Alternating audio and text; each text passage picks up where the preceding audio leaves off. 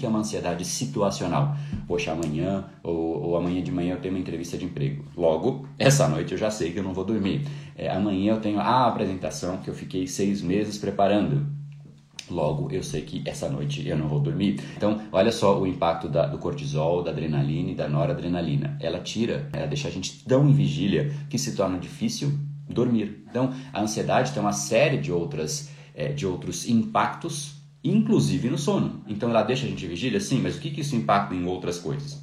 Uma série de outras coisas e o impacto gera outro impacto, que gera outro impacto. Sempre é esse o problema. Então, se você não dorme, será que você está mais é, tranquilo, mais sólido, mais seguro de si no dia seguinte ou mais vulnerável? É óbvio que você está mais vulnerável. O sono afeta diretamente a sua qualidade, a sua existência. Uma pessoa que passa muito tempo sem dormir, é, ou apenas uma noite, já, já uma noite basta para ter algum tipo de efeito. Mas quando isso é uma, uma ansiedade crônica e que a pessoa nunca consegue dormir com qualidade, ela fica acordando e tal, é algo a ser tratado, porque a ausência de sono leva a uma série de problemas no cérebro, mas... Esse episódio é mais uma edição do Brain Power Drop, uma pequena cápsula de reflexão oferecida além dos episódios regulares. Para aprofundar no assunto de hoje e aprender a programar o seu cérebro para muito mais intensidade, foco e produtividade, ampliando o seu nível de impacto, entre em reprogrameseucerebro.com.br.